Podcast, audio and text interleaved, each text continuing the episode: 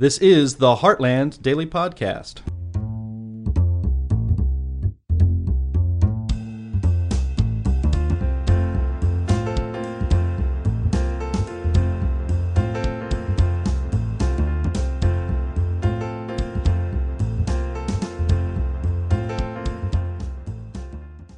And welcome to the Heartland Institute's daily podcast. I'm Sterling Burnett, director of the Arthur B. Robinson Center on Climate and Environmental Policy and managing editor of Environment and Climate News. I'm pleased to have as a returning guest today an old friend and colleague. I've known him for as hard as it is to believe, 25 years now, Dr. Robert Bradley. Rob can be fairly considered one of the leading experts in the nation, if not the world, on energy issues, particularly oil, gas, and renewables. Rob has had an interesting history, which we'll explore a bit below. He's written seven books, including Edison to Enron, Energy Markets and Political Strategies, an energy primer, that he co authored with Richard Fulmer, Energy, the Master Resource, which I think is a, just a fantastic book.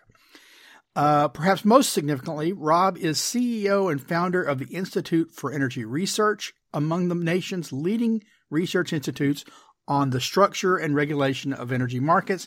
And as if that's not enough, on the side, Rob also runs one of the most insightful energy blogs on the web, The Master Resource. As he has in the past, Rob has agreed to speak at the 15th International Conference on Climate Change, uh, being hosted in Orlando, Florida in February. That's a, a Heartland event. And he has proposed a couple of interesting topics, which I'd like to discuss today. Rob, thanks for being with us.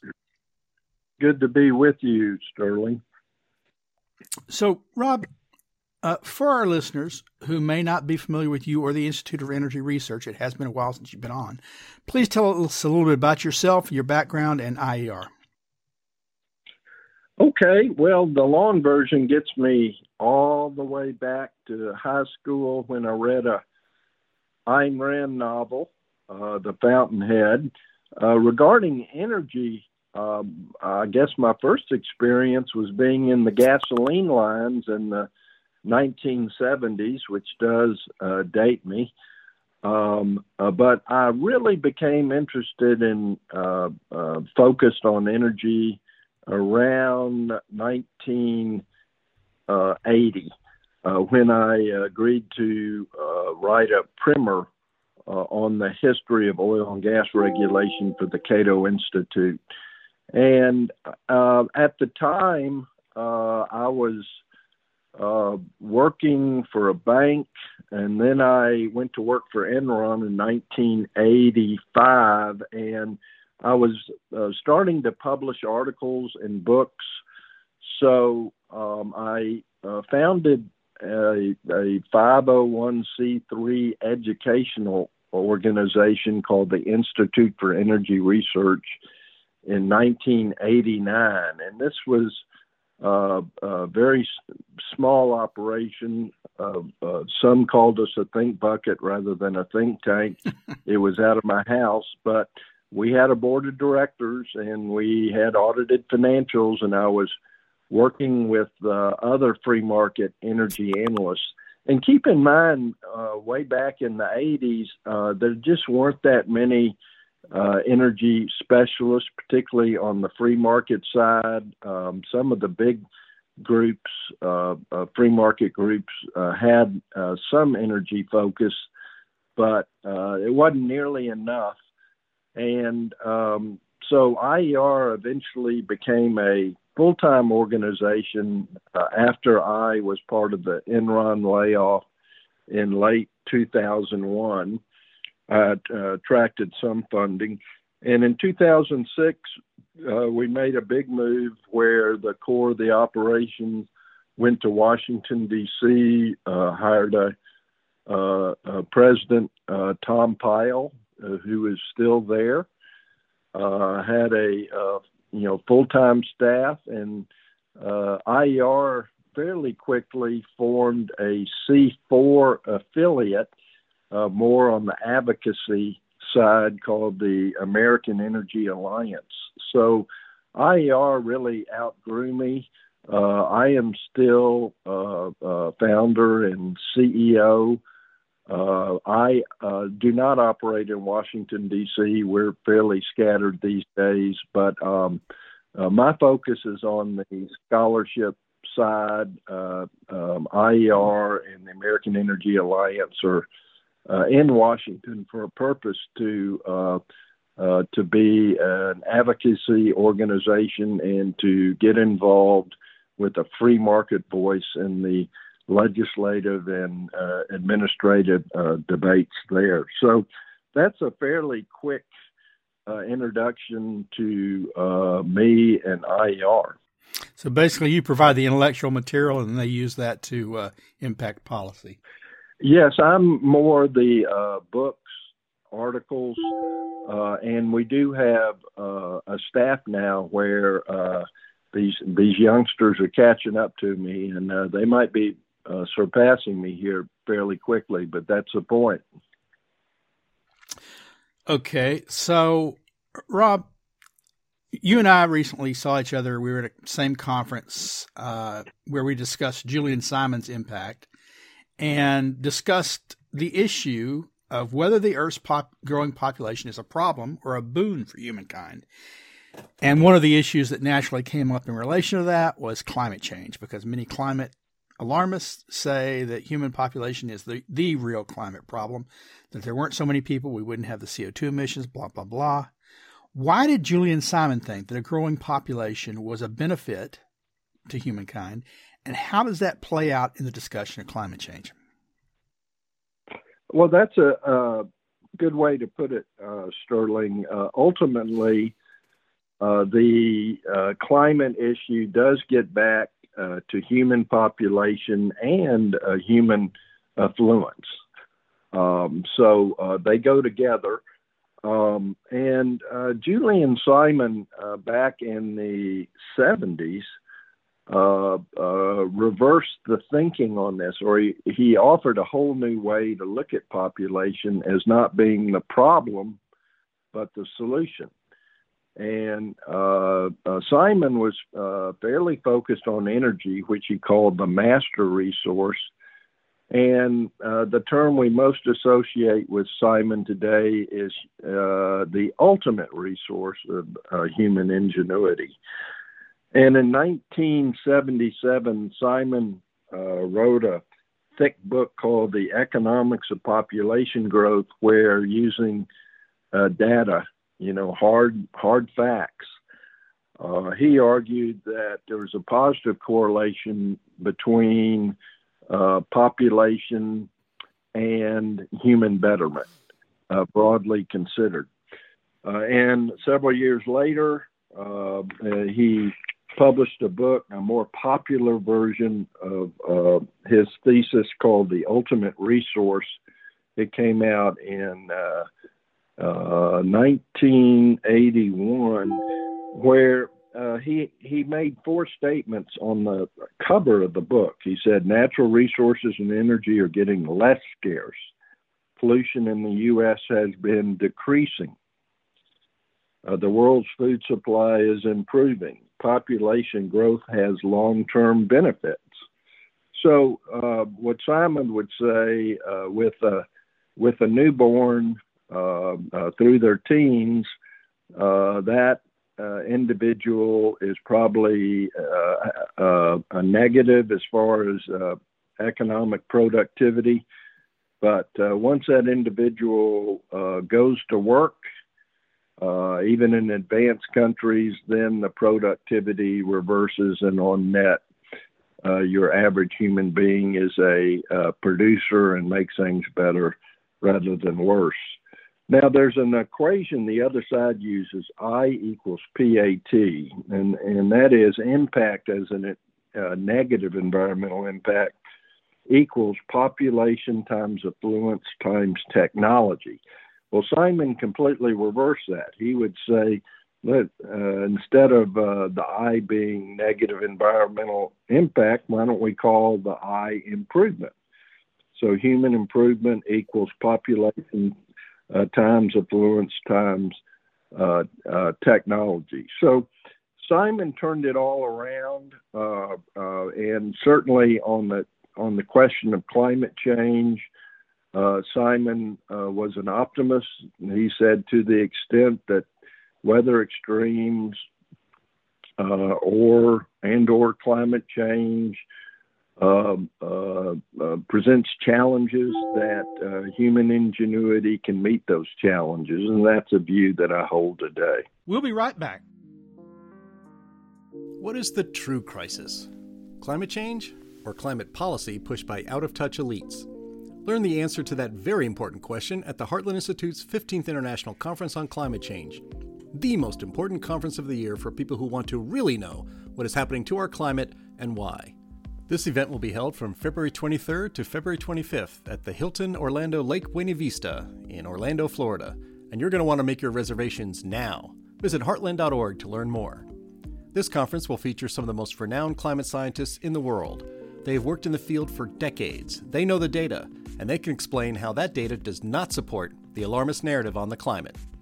Attend this conference in Orlando, Florida from February 23rd to February 25th to learn the truth and inspire your own passion to spread that truth around the globe. Visit heartland.org for more information, or you can register directly at climateconference.heartland.org. Our future is in the balance, and you need to obtain for yourself the important information you will learn at this conference. It's not just for scientists, it's for people like you and me. So visit heartland.org or call 312 377 4000 to register. That's heartland.org or call 312 377 4000. Register today and we'll see you there. All right, back to the show. Uh, you know, it's not just, I just want to stress for our listeners, it's not just that he said that uh, the case was just the reverse. You, you mentioned um, earlier in your response that he based his claim not on theory or computer models, but data. Imagine that in this day and age, someone actually citing science, and by science they mean what science really is, which is looking at research, looking at um, uh, data, looking at facts, and coming to conclusions based on that. He did that. Uh, largely, his opponents don't. It's all speculation, it's theories, it's models, and they ignore data that undermines all those things. I just think it's important that our listeners know that it's, he didn't he wasn't just saying this stuff; he backed it up with data. Right, and uh, computer models. Uh, there's the, uh, the the adage "garbage in, garbage out." It's also uh, Malthus in, Malthus out. Uh, uh, uh, computer models ever since the early 70s with the Club of Rome uh, MIT model uh, have been erroneous. Uh, and climate models today uh, have to make very, uh, very pragmatic decisions where to, to physically run uh, the equations to try to come out with a uh, global estimate of temperature and the rest of it uh, the, the, the models have to uh, make assumptions that um, uh, you just simply cannot make. And I'm I'm one of those that believes that climate models are not better than nothing; they're worse than nothing because of uh, not knowing the physical equations and these equations being subgrid scale. They they're misleading. So, Rob, you've agreed to speak at the International Climate Conference, the 15th, hosted by the Heartland Institute in Orlando in February. Please give our audience just a little preview of some topics you might discuss to whet their appetites and encourage them to join us in person or online. Uh, you talked about something called Exxon Knew. Uh, what is that, and why is it bunk and misdirection?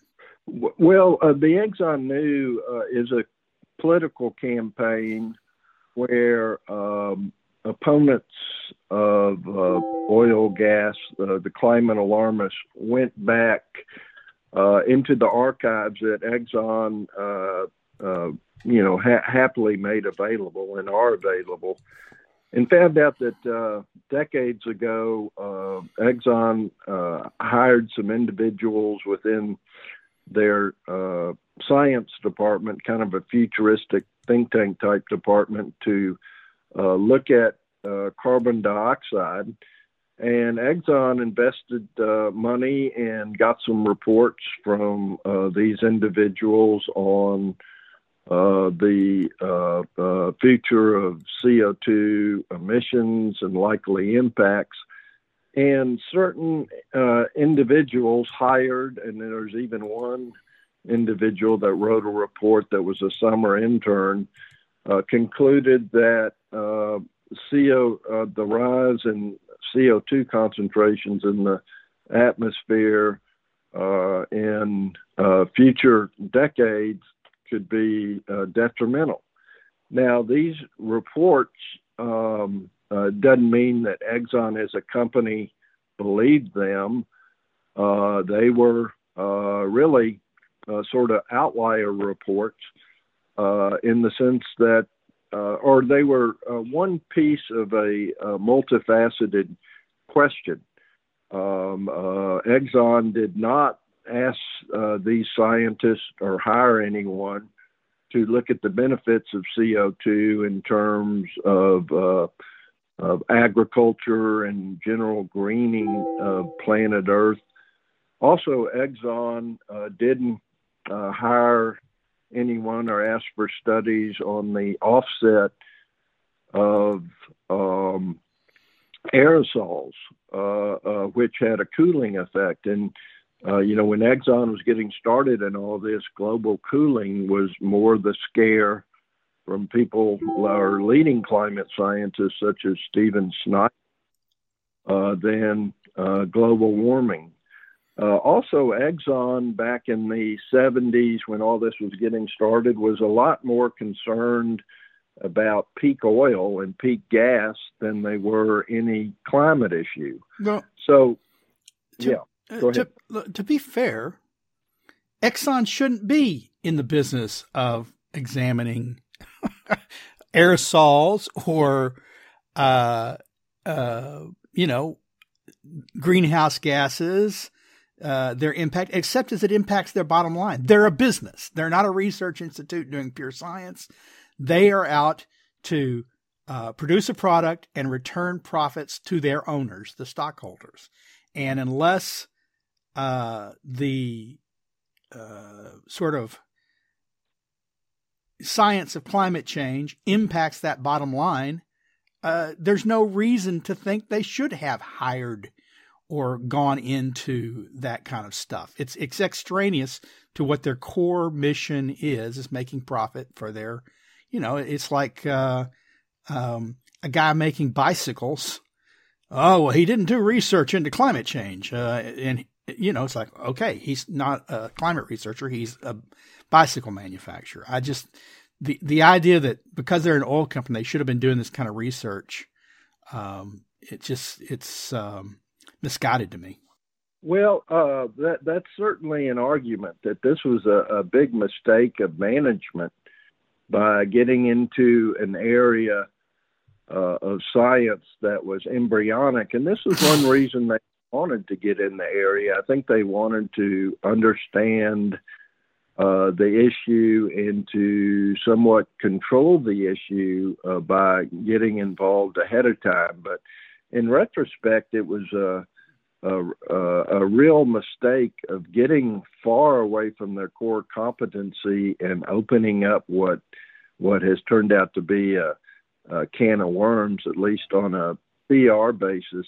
And Sterling, this uh, also uh, uh, is an important point when you look today at a number of companies that have made net zero type pledges, uh, including uh, Shell, where uh, the opponents, far from being appeased, are now filing lawsuits against them, saying they're not doing enough to to back what they promised they would do. So uh, yeah, corporations need to tone down the politics and stay uh, uh, uh, uh in their in their core areas. Yeah, stay in their lane.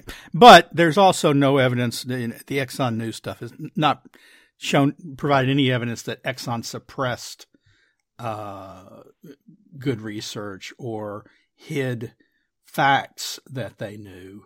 So um, it's it's really a bunch of in my opinion, it's it's it's fodder for lawsuits, and it's trying to have Exxon spend scarce resources on things other than producing oil and gas. Spend money on yeah, spend money on lawyers rather than production and delivery. Yeah, and uh, now accountants with all this uh, ESG. Yeah. Uh, but uh, you know these reports uh, uh, were in one Exxon department, and the the senior executives there didn't really act on them or think they were particularly important. again, this was one; these were certain individuals and this was in one area of a very complicated debate. Uh, um, and there's uh, so the the other side, the assumption they're trying to make is that we had settled science about uh, CO2 and uh, high warming uh, from it, you know, way back at the beginning. But um, uh, if you look at the history of the climate debate from uh, you know, the uh, 70s, 80s, and all the way to the present, you see uh, vigorous debates uh, about unsettled science. And uh, Kerry Emanuel, uh, MIT distinguished climatologist, who um, you know is one of the top people on the alarmist side, he he in a debate with John Christy uh, 15, 20 years ago uh, came out uh, uh, and said, you know, what what we know versus we uh, don't know uh, is um, an open question. And he published a book. I'm going to find it on my desk. Uh, he he said what we know about climate change, uh, and in the Christy debate, um, Emanuel said, "Well, uh, you know, I wrote this short primer, you know, less than hundred pages.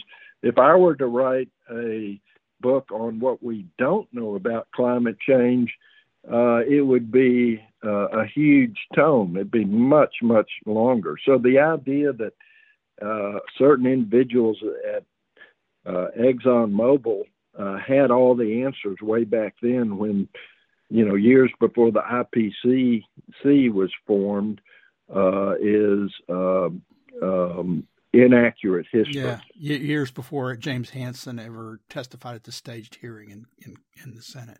So, um, Rob, another topic that you have broached uh, as possible uh, presentation at, ICCC 15 is what you call quote curing climate anxiety unquote. What is that, and why is the anxiety misplaced, and how do we cure it? Well, the other side, uh, they're so sure about alarmist science, uh, and they also see that the politics of mitigation is simply not working. You know, here we are 30 plus years into the climate debate, and we have a tripartite fossil fuel boom with oil, gas, and coal. Um, you know, at, at this juncture, they many claim, and, and they even have some psychiatrists that specialize in this area that you know help help people deal with climate anxiety. You know, this we have we have a huge problem. We're not doing anything about it. Well, uh, it seems to me the far better way to approach it. You know, if you really have climate climate anxiety and you want to feel better, you need to open your mind to the arguments against climate alarmism, and they're just all sitting there on the shelf. So I thought uh, maybe Heartland uh, could have a session where they, you know, try to get uh, you know people from the other side who really claim that their uh, uh, their mental state is hurt uh, from this whole issue to come listen to uh, a, a, suite of speakers that can uh, talk about the benefits of CO2 uh, in global uh, greening, the benefits of anthropogenic warming during the winter months. Uh, uh, that's something the UK and EU desperately needs in their current energy crisis. And talk about how climate models are biased toward uh, high sensitivity warming and how the data in all these different areas um, um, uh, refutes to some extent uh, the dire pro- uh, projections of these models. So, um, you know, you could advertise this uh, on social media, and uh, you know, how many of the alarmists uh, really, cl- you know, claiming to have a, climate anxiety? How how many of them would actually show up at this? And this indicates that if they don't want to engage in self help, this is a religious question. you know, I've uh, I've long contended. You know, I've re- I've written articles about how um, you know the psychi- psychiatric community has said you know there's a new branch of psychiatry, it's eco eco psychiatry, because so many people are having problems based on uh, fears of environmental doom and climate change, and and the youth is especially affected by this. And and it's long been my contention that it's not the climate change itself, uh, or the potential uh, supposed threats from climate change. It's the it's the mass mainstream media constant drip drip drip coverage of this that is generating anxiety and it's unjustified based on data. You know, going back to Simon once again, Data, data, data. Look at facts. Facts don't support the wild assertions that are being made every day in the mainstream media that are generating these, uh, you know, um, these psychological problems that especially youth are being affected by. It's just, it's just shameless that that they are um, harming a generation of youth with these uh, unfounded uh, fears for, in my opinion, political purposes. But uh, there you go. Yeah, and now they've also uh, created an energy crisis where some of these children might be shivering at night uh, in the UK and EU. Yeah, well, there you go. So, big picture, Rob, if you could make just one point, what's the most important single point you'd like our listeners to take away from our discussion today, and why they should join us at IPC, uh, I CCC 15.